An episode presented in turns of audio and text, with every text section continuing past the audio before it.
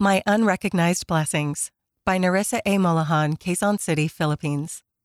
It took hardship for me to recognize how Heavenly Father blesses me. When I arrived in my third area in the Philippines, Bacolod Mission, the rainy season had already started.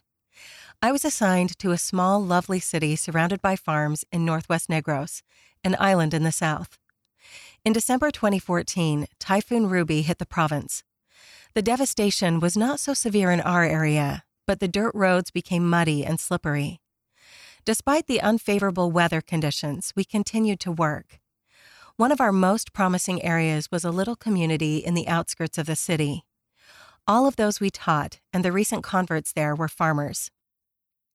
Because they worked in sugarcane fields during the day, we taught in the afternoon and evening. To get to the community, we had to walk through muddy fields, wary of dogs, frogs, snakes, and mosquitoes. We always brought flashlights and umbrellas.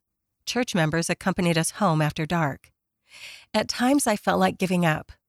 I wasn't sure if I could walk through muddy sugarcane fields every day, so I prayed for help. The answer came buy rain boots.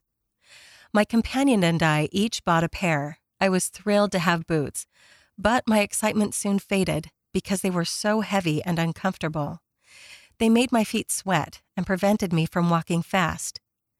After our lessons one evening, we went home and changed into our regular proselyting shoes. Then we set out for another appointment in the city. As I was walking, I felt light. I was happy to wear my plastic shoes again. I wondered why I suddenly felt grateful for shoes I had worn my whole mission. The answer came as a thought. The rain boots made the difference. Until then, I hadn't realized how much comfort my plastic shoes had given me. Suddenly, my mission hardships and challenges flashed through my mind. My plastic shoes had been an everyday, unappreciated friend.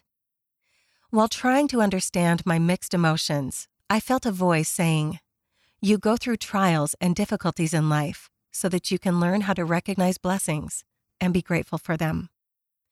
I realized that I had to experience hardships so I could appreciate Heavenly Father's blessings. Through my trials, I recognized my blessings and became grateful for them. Read by Emily Flegel Gubler.